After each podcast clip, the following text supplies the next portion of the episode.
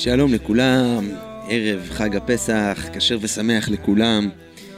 בעזרת השם, בדברים הבאים, אה, אני רוצה לנסות להתבונן במשמעות ליל הסדר באופן כללי במציאות חיינו בארץ ישראל, בדור של גאולה, בדור של אה, קיבוץ גלויות, בדור של עצמאות מדינית, של חירות פוליטית, אולי אפילו חירות רוחנית.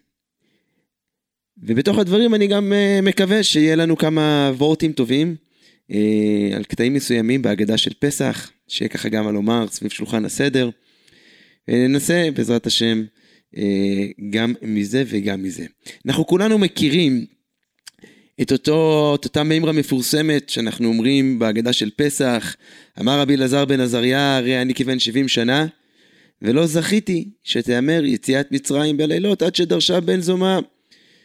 ושאנחנו אומרים, שנאמר, כל ימי חייך, ימי חייך הימים, כל ימי חייך הלילות, זאת דעת בן זומא. זאת אומרת, דעת בן זומא, שאת יציאת מצרים, למען תזכור את, את uh, יום צאתך ממצרים, כל ימי חייך, ככה זה בעצם מופיע אצלנו גם בגמרא בברכות, בדף uh, י"ב עמוד ב', וזה אה, המקום, בעצם המקור ההלכתי, שאנחנו אומרים בכל יום ויום את אה, פרשיית ציצית בשמע ישראל בתפילת ערבית, כי אנחנו רוצים להזכיר את יציאת מצרים גם בלילות. בסוגריים נאמר שזה מעלה שאלה, אז מה כל כך מיוחד בליל הסדר? זאת אומרת, כשאנחנו אומרים את זה בהגדה של פסח, אנחנו חושבים שבן זומא, אה, או לפחות איך שהבינו אותו, זה אה, ביחס לליל הסדר, והנה אנחנו בליל הסדר אומרים יציאת מצרים בלילות. אבל האמת שהדרשה של בן זומא, ממנה לומדים שבכל יום ויום מזכירים את יציאת מצרים, ועל כך כבר נאמרו תשובות רבות, ואחת הבולטת שבין התשובות שיש הבדל בין לזכור את יציאת מצרים בכל יום ויום לבין סיפור יציאת מצרים, שזה מה שאנחנו עושים בליל הסדר. על כל פנים אנחנו מבינים, ודאי שאנחנו אומרים את זה בהגדה של פסח, כדי להעצים את החידוש שיש אה, בסיפור יציאת מצרים, דווקא דווקא בלילה. כמובן יש פה איזשהו סמל לגאולה שמגיעה דווקא בחשכת הלילה, בזמן הגלות, בזמן החושך, בזמן שבו אנחנו אה, מתקשים לראות את הישועה. דווקא שמה מתגלה ריבונו של עולם ומציל אותנו כעם, כפרטים, כל אחד במקום שבו הוא נמצא. אז את זה כולנו מכירים. ודעת חכמים חולקים על כך. חכמים אומרים, ימי חייך העולם הזה, כל ימי חייך להביא לימות המשיח. וכשאנחנו אה, אה, מתבוננים בברייתא שמביאה הגמרא במסכת ברכות בדף י"ב, אנחנו מגינים שיש ויכוח מאוד מאוד נוקב בין בן זומא לחכמים. והוויכוח הוא לא רק על יציאת מצרים בלילות, אלא במידה רבה עיקר אולי הוויכוח זה מה מקומה של יציאת מצרים, סיפור יציאת מצרים, זכירת יציאת מצרים בימות המשיח. שהרי המחלוקת שלהם היא בעצם, האם אה, בדור הגאולה, בדור קיבוץ גלויות, אנחנו נמשיך בכלל לזכור את יציאת מצרים, האם יש עניין לכך? שהרי כבר ביחזקאל נאמר, הנה ימים באים נאום השם ולא יאמרו עוד חי השם אשר העלה את בני ישראל מארץ מצרים, כן? יבואו ימים שבהם לא נגיד, וואו, הקדוש ברוך הוא, אתם יודעים מי זה? אתם יודעים מה הסיפור שלנו? הקדוש ברוך הוא הוציא אותנו מארץ מצרים. לא, ממשיך הפסוק ואומר, כי אם חי השם אשר העלה ואשר הביא את זרע בית ישראל מארץ צפונה ומכל הארצות אשר הדחתים שם. זאת אומרת שלפני הפסוק, החג היותר שמח יהיה חג העצמאות, הרבה יותר מאשר חג הפסח, אם בכלל נזכיר את יציאת מצרים. זאת אומרת, עיקר החוויה הדתית שלנו, עיקר הסיפור, הזהות שלנו, הקשר שלנו, ריבונו של עולם, יהיה, וההודיה שלנו לריבונו של עולם לא יהיה על, על, על, על, על פסח, אלא על אה, אה, העצמאות, אלא על החזרה של עם ישראל לארצו, זה ככה מאוד מעניין לחשוב על המחלוקת הזאת. ואז בעצם מה המחלוקת? בן זומא אומר, אנחנו לא נזכיר את יציאת מצרים בדור קיבוץ גלויות, ולכן את העיטור בפסוק כל ימי חייך אנחנו לומדים שכאשר אנחנו בגלות אנחנו נזכיר את יציאת מצרים בלילה. חכמים חולקים על בן זומא, ואומרים לו, תקשיב, מה שכתוב בפסוק, זה לא שאנחנו נמחוק את יציאת מצרים ולא נזכור אותה יותר. זה לא יקרה. זה לא יקרה בגלל שיציאת מצרים היא כאן לנצח והיא תישאר תמיד, אולי כפי שאומר הרב קוק, אביב העולם כולו. יציאת מצרים תמיד תהיה כאן, אלא מה? אומרים חכמים, מה הפסוק ביחזקאל מתכוון? שתהא שיעבוד מלכויות עיקר, זאת אומרת החזרה לארץ ישראל והעצמאות המדינית היא תהיה העיקר. יציאת מצרים לא נשכח אותה, אבל היא תהיה תפלה, היא תהיה תפלה לאירוע העיקרי של העצמאות בארץ ישראל. זה בעצם המחלול, ולכן הפסוק שאומר כל ימי חייך, אז ימי חייך בעולם הזה, כל ימי חייך להביא לימות המשיח, שגם בימות המשיח אנחנו נזכיר את יציאת מצרים. זה בעצם המחלוקת בין, בין זומה לחכמים. ואני רוצה בדברים הבאים אה, לנסות קצת לבאר או לדבר אודות המחלוקת הזאת. אודות המחלוקת הזאת. שבעצם אומרת, כשאנחנו אומרים וחוגגים את המימרה של בן זומא בליל הסדר ואומרים, אנחנו אומרים יציאת מצרים בלילות. אנחנו צריכים לזכור שזה אומר, לפי בן זומא, אם אנחנו נאמנים לשיטתו, שזה אומר שבדור של קיבוץ גלויות בארץ ישראל, יציאת מצרים מקבלת משקל פחות, ולפי בן זומא באופן, בדעתו הרדיקלית, שאפילו לא כל כך ברור מה יהיה הערך של זכירת יציאת מצרים בימות המשיח עד כדי כך. אז מה סובר בן זומא? למה יציאת מצרים כל כך מפריעה לו בימות המשיח? למה בימות המשיח, בדור קיבוץ גלויות, לא נזכור את יציאת מצרים? למה זה משנה? מה, מה המתח שיש בין ליל הסדר שלנו, בין ההגדה של פסח שלנו, לבין בעצם מציאות חיינו? זאת השאלה. השאלה הזאת, מי ששואל אותה בצורה מאוד מאוד חדה וככה אה, בהירה מאוד, זה הרב אלחנן ניר, הספר הנפלא של הרב אלחנן ניר, היום אתם יוצאים. אמ, על פסח שיצא לפני אה, שנה או שנתיים, אה, ספר מצוין שאני מאוד מאוד ממליץ עליו, והדברים הבאים התכתבו אה, עם חלק מהדברים שהרב אלחנן מביא, חלקם בשמו, חלקם בניגוד למה שהוא מציג. אז אם אנחנו מנסים לבאר את, את בן זומא, אפשר לנסות לדבר על שני, על שני פערים שיש בין סיפור יציאת מצרים לבין מציאות חיינו. ההבדל הראשון, זה קשור לשאלה של הזהות שלנו, מי אנחנו. בכל דור ודור עומדים עלינו לכלותנו. והקדוש ברוך הוא מצילנו מידם. זה בעצם הסיפור שלנו. אולי במידה מסוימת מתחיל בגנות ומסיים בשבח, שזה בעצם כל המסגרת הסיפורית והמצוותית של ההגדה של פסח, של ליל הסדר. שאנחנו שואלים את עצמנו, מי אנחנו? והתשובה תהיה, אנחנו אלה שעומדים עלינו לכלותנו בכל דור ודור. ובאמת האתוס הזה, הסיפור הזה, הזהות הזאת, היא זאתי שעמדה לנו בכל דור ודור. כן? שלא אחד בלבד עמד עלינו לכלותנו והקדוש ברוך הוא מצילנו מידם, והיא שעמדה לאבותינו. מי זה היא? ההבטחה, ההשגחה. אולי אפשר אה, אה, לדרוש ולומר שהיא שעמדה לאבותינו, זה היא, זה בעצם הזהות הזאת. התודעה הזאת היא זאתי ששומרה עלינו, אה, חלק ממה, חלק ממה ששמר עלינו לאורך הדורות, זה עצם הסיפור הזה של אנחנו והם, של העולם הם זאב טורף והיהודים הם כבשות תמימות שרק עומדות להישחט, כמו שאנחנו, יש לנו מספיק תפילות שמזכירים, היינו כצאן לטבח, יובל וכולי, שאנחנו בעצם, ככה אנחנו חווים את העולם, יהודי פותח את העיניים בבוקר, יוצא מהבית ולנגד עיניו מה הוא רואה? הוא רואה את הפסוק, את, את המשפט הזה, בכל דור ודור קמים עלינו לכלותנו. הוא רואה אנשים שצריך לחשוד בהם. אנשים שאולי במידה מסוימת רוצים לכלותנו, ואין לנו אלא את הקדוש ברוך הוא שמצילנו מידם. האם הסיפור הזה יכול להמשיך לכונן את הזהות שלנו בדור של חיים בארץ ישראל? היום במציאות חיינו בארץ ישראל, עם מדינה חזקה, עם צבא חזק, בצבא הכי חזק שבעולם וכולי, אנחנו מצד אחד אה, מודעים לסכנות שעדיין קיימות ולאויבים שמתפללים לכלותנו חלילה ומודעים גם לכל עשייתא דשמיא שהקדוש ברוך הוא נותן לנו ומגן עלינו אה, ושולח גם את כל האנשים הטובים של כוחות הביטחון.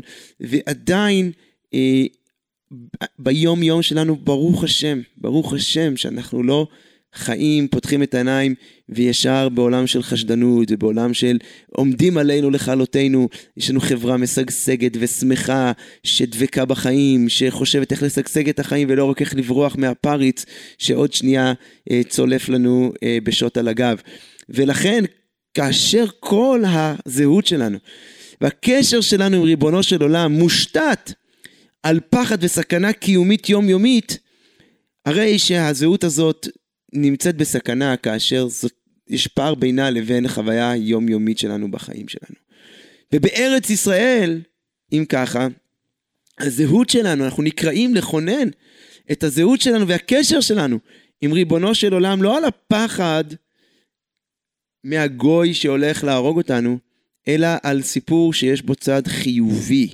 לא רק ממה אני בורח, ולא רק איזושהי יראה מפני החיים המסוכנים, אלא זהות שמושתתת, קשר שמושתת על אהבה לקדוש ברוך הוא, על דברים חיוביים, על מה האיכות שלנו, מה התוכן שאנחנו יוצקים פה בעולם, מה הזהות שלנו במובן של התרומה לעולם, של הדברים הטובים, של הסיפור האהבה בינינו לקדוש ברוך הוא, ועל זה אמר הרב אלחנן ניר יפה מאוד, ש...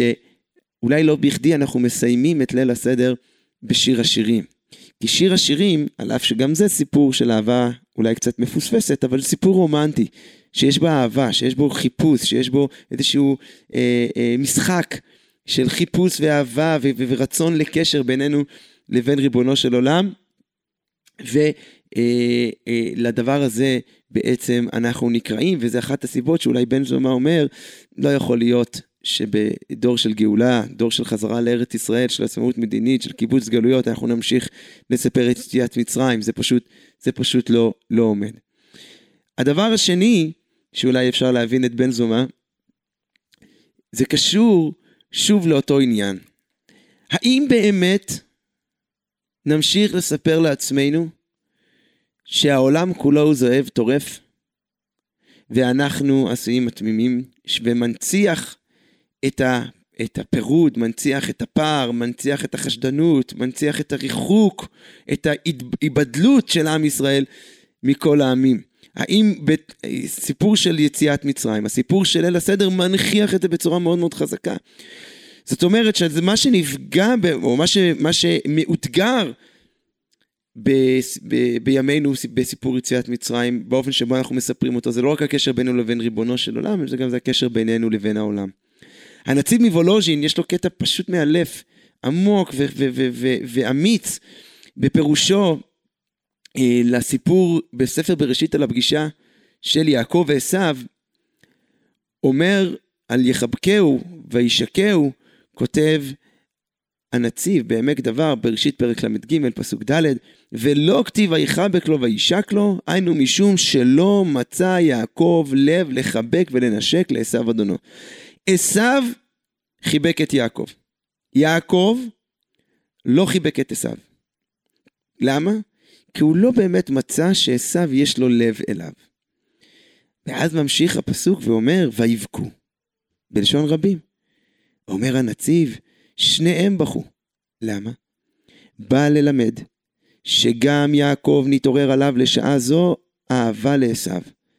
היה בכל זאת רגע שיעקב הרגיש שהוא אוהב את עשיו.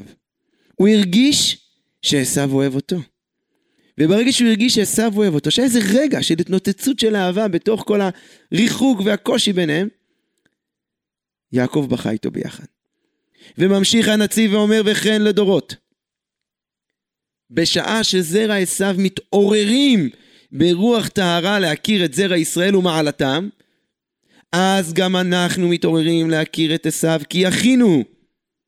וכמו שרבי, רבי יהודה הנשיא, היה אוהב אמיתי לאנטונינוס, וכן הרבה. אומר הנשיא, וכן הרבה דוגמאות יש על קשר חם ויציב ואמת שהיו בין גדולי ישראל ובין מנהיגי ישראל לבין מנהיגים מאומות העולם, על אף שהם היו לא יהודים, ואם אנחנו מבינים טוב את ההקשר שבו הנציב מדבר, שהוא מדבר על עשיו, כמובן שהוא מדבר על הנצרות, עם כל הקושי והתרומת והטראומה.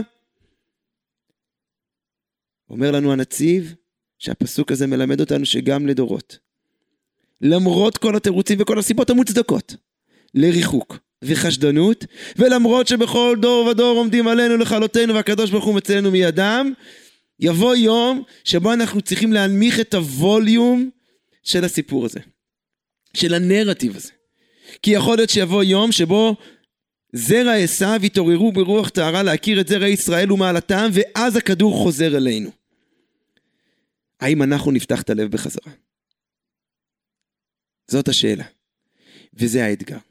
ואולי בן זומא מבין שכאשר אנחנו נמשיך לספר את סיפור יציאת מצרים ושמנציח את הקושי, את הפחד, את הסכנה, את החשדנות, את הדם שנשפך לאורך הדורות, אז אנחנו נפסס משהו בדור של גאולה. נפספס לא רק את הקשר המחודש, המלבב, המחודש, המרענן, הברית של היום עם הקדוש ברוך הוא. אנחנו נפספס גם את הקשר שאנחנו נקראים אליו עם אומות העולם, עם דתות העולם. ואז אנחנו גם נפספס בעצם את עצמנו. את הייעוד שאנחנו נקראים אליו להיות ממלכת כהנים וגוי קדוש. עד כאן ההסבר של בן זומא. אז עכשיו, בהנחה שהשתכנעתם, אנחנו צריכים להבין את עמדתם של חכמים. אז למה חכמים חשוב להם שבימות המשיח אנחנו בכל זאת נזכור את יציאת מצרים? ואפשר להגיד את הדברים באופן הבא. אחד, אנחנו, כשאנחנו מתבוננים בפסוקים רבים בתורה, אנחנו נגלה שלתורה מאוד מאוד חשוב דווקא בארץ ישראל לזכור את יציאת מצרים. אני אמנה כמה היבטים, כמובן שזה את ההיבט למשל של ההשגחה בריבונו של עולם, ואולי כנגד הבורגנות שהתורה כל כך מפחדת ממנה, הזיכרון התמידי של יציאת מצרים, בחידו, בקידוש בכל ליל שבת ובוקר שבת, ובכל כך הרבה עניינים בחיים שלנו, בהלכה, שאנחנו בעצם זכר ליציאת מצרים. זה בא כדי להזכיר את היסודות של הקדוש ברוך הוא כבורא העולם, והקדוש ברוך הוא כמשגיח בעולם, ולא לשכוח את זה אף על פי אה, ששמנת עבדת כיסית, רק שלא נגיע ל"ותשכח אל מחולליך". היבט שני שאנחנו מוצאים בפסוקים שכל כך חשוב לתורה להדגיש שוב פעם ושוב פעם ושוב פעם, זה היחס למיעוטים. היחס לגרים, האחר, הזר, שגר בארץ ישראל. ואהבתם את הגר כי גרים הייתם בארץ מצרים, וגר לא תונה ולא תלחצנו כי גרים הייתם בארץ מצרים. שמות כ"ג, וגר לא תלחץ, ואתם ידעתם את נפש הגר כי גרים הייתם בארץ מצרים, ויקרא י"ט וכי יגור איתך גר בארץ לא תונו אותו. כאזרח מכם יהיה לכם הגר הגר איתכם, ואהבת לא כמוך, כי גרים הייתם בארץ מצרים, אני השם אלוהיכם, ועוד ועוד רבים. זאת אומרת, שהתורה מבינה שכשאנחנו חושבים על המסגרת הסיפורית של מסי... מתחיל בגנות ומסיים בשבח, זה לא רק כדי להעצים את השבח, זה לא רק בגלל שהאור ניכר מתוך החושך, זה לא רק כדי שנודה ביתר שאת ובלב רחב ושמח על ההודיה בגלל שאנחנו מודעים לחושך שהיה. מתחיל בגנות ומסיים בשבח, אולי אפשר ללמוד מכאן, כי אנחנו רוצים תמיד לזכור את הגנות. גם בשבח, גם בגאולה, גם בארץ ישראל, התורה מאוד מפחדת מהיום שבו אנחנו נשכח את יציאת מצרים. או יותר נכון, שנשכח שעבדים היינו לפרעה במצרים. אנחנו מזכירים שעבדים היינו לפרעה במצרים, לא רק כדי שנבין איזה כיף לא להיות עבד של פרעה במצרים, אלא גם שנזכור שבתוך הזהות שלנו, טבוע בנו, החוויה הטראומטית של מה זה להיות עבד. לא כדי שרק נדע לברוח מעבדות, אלא כדי שנהיה רגישים לעבדים אחרים. כי אולי התורה מפחדת שמה שקורה לנו בבורגנות ובעצמאות המדינית ובביטחון הצבאי שלנו, בביטחון הכלכלי שלנו, זה לא רק שאנחנו נשכח את הקדוש ברוך הוא, אלא שנפסיק להיות רגישים לחלשים בחברה. שנפסיק להתייחס באופן לבבי ומקבל וחם למיעוטים שגרים בתוכנו. שחלילה, שחלילה וחס, לא נתחיל לחשוב בכלל באופן דמוני ובאופן סטריאוטיפי על המיעוטים בארץ ישראל, כמו שפרעה עשה לנו. עם גיס חמישי, וקם ועלה מן הארץ, ונלחם גם הוא על שונאינו. סיפורים על גבי סיפורים סיפר פרעה. וכנראה שהוא שכנע את העם המצרי, ובאמת אנשים פחדו. אנחנו בטוחים שזה היה שקר. אנחנו בטוחים שזאת הייתה עלילת דם. התורה אולי רוצה שנשים לב שחס וחלילה אנחנו לא עושים את זה לאנשים אחרים. ואולי יש סיבה שלישית. אנחנו מבינים היום, אולי יותר מאי פעם, שלצד ההצלחה הכבירה של מדינת ישראל והשגשוג של החברה הישראלית, אנחנו גם מבינים כמה זה מסובך. אנחנו מבינים כמה זה יכול להיות קשה. כמה אנחנו מרגישים שאנחנו תקועים באיזה לופ, שהחיים הארציים, הפוליטיים, המדיניים, מושכים אותנו אל הלופ הזה, אל הסבך הזה. אנחנו לפעמים עשויים להרגיש שאנחנו מתחילים לטבוע באיזושהי ביצה שככל שאנחנו מנסים לצאת ממנה, אנחנו רק אולי שוקים בה יותר ויותר. כי העולם, המשחקי הכוח הפוליטי, לוקחים אותנו לעולם של נקמנות וחשדנות ופילוג והקצנת השיח. ובמציאות חיינו, שאנחנו חיים בתוך תרבות וחברה והלך חשיבה שהכל פוליטי, אז אם הכל פוליטי, אז גם הצדדים האפלים של הפוליטיקה הכללית חודרים בעצם להכל, כי הרי הכל פוליטי. ואנה אנו באים? ועל כך באה יציאת מצרים ואומרת, חברים, גם בתוך הגאולה יש גלות.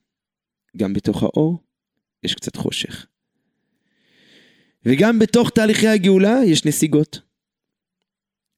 וחלילה אנחנו עשויים להיכנע, לא רק לייאוש, אלא להיכנע לשפת המלחמה, להיכנע לשפת הפוליטיקה הנמוכה, להיכנע לפ... לפוליטיקה של הזהויות בצורה הזולה שלה, שמאיימת על האחדות בעם ישראל, שמאיימת על זכירת החשיבות של האחווה שגוברת על הכל, את החי אנוכי מבקש.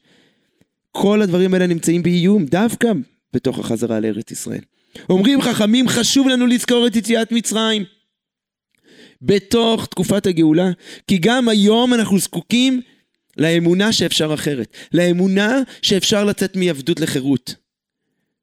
אולי אנחנו נמצאים היום בעבדות חברתית, ואנחנו צריכים לצאת לחירות חברתית.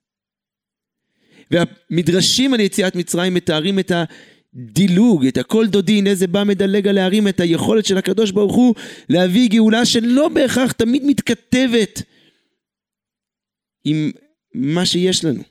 היא מופיעה ממקום אחר ו- ופשוט מעיפה אותנו למקום אחר, היא מחלצת אותנו מתוך התקיעות של החיים שלנו. זאת יציאת מצרים.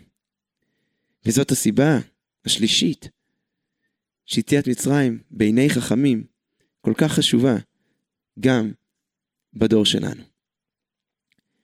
אז הבנו את בן זומא והבנו את חכמים. אני רוצה אולי לסיים באחד הפיוטים שאנחנו אומרים ממש לקראת סוף ההגדה של פסח. ובכן ויהי בחצי הלילה, שנחתם באותו בית מפורסם ומולחן קרב יום, אשר הוא לא יום ולא לילה.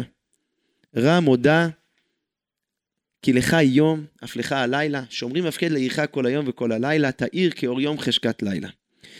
והפיוט הזה, מי שיקח לעצמו את הזמן רגע להתבונן בו, אז יראה שזה פיוט שלם שמספר סיפור של לילה. ובכן, ויהי בחצי הלילה, והפיוט מרמז לניסים שונים, או לפרוגרומים, או למצבי גלות שונים וחושך שהיה לעם ישראל לאורך הדורות. ואיכשהו תמיד, ויהי בחצי הלילה, בתוך הלילה יש איזה קרן אור, הקדוש ברוך הוא מושיע אותנו. הגלות היא לילה, המצבים הפחות טובים של עם ישראל לאורך הגלות הם לילה, ובכן ויהי בחצי הלילה, יציאת מצרים מבשרת את הגאולה, את ההצלה, את הישועה שמופיעה בתוך הלילה. ודווקא מתוך כל הפיוט הזה, פתאום המשפט קרב יום אשר הוא לא יום ולא לילה הוא פחות מובן לנו. לכאורה היה צריך להיות כתוב, קרב יום אשר הוא רק יום ולא לילה.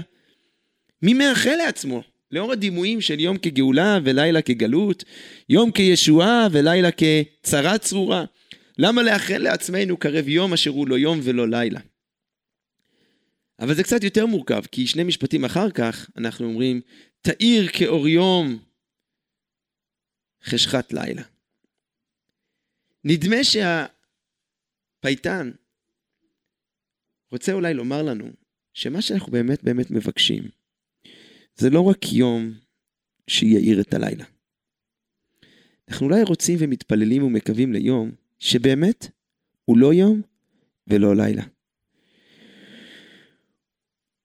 מחפשים חיים שיש בהם הרבה יותר פשטות. שיש בהם טוב פשוט. שהם לא נעים בין היום והלילה. שיש חושך ואז הצלה. שיש down ואז הקדוש ברוך הוא מחלץ אותי. את כל התנודתיות הזאת, הטלטלה הזאת בין היום לבין הלילה, אותה ממנה רוצה הפייטן להיפטר. קרב יום אשר הוא לא יום ולא לילה. שיש בו פשוט אור פשוט. אור של יום, אבל לא יום שהוא מנוגד ללילה, ולא לילה שמנוגד ליום שבתוכו מופיע יום. שבאמת אנחנו מבקשים, מבקשים בתוך העולם הזה, בתוך החיים האלה, אנחנו מבקשים יום שהוא לא יום ולא לילה. שרים מי מאיתנו שגם דומעים בפיוט הזה.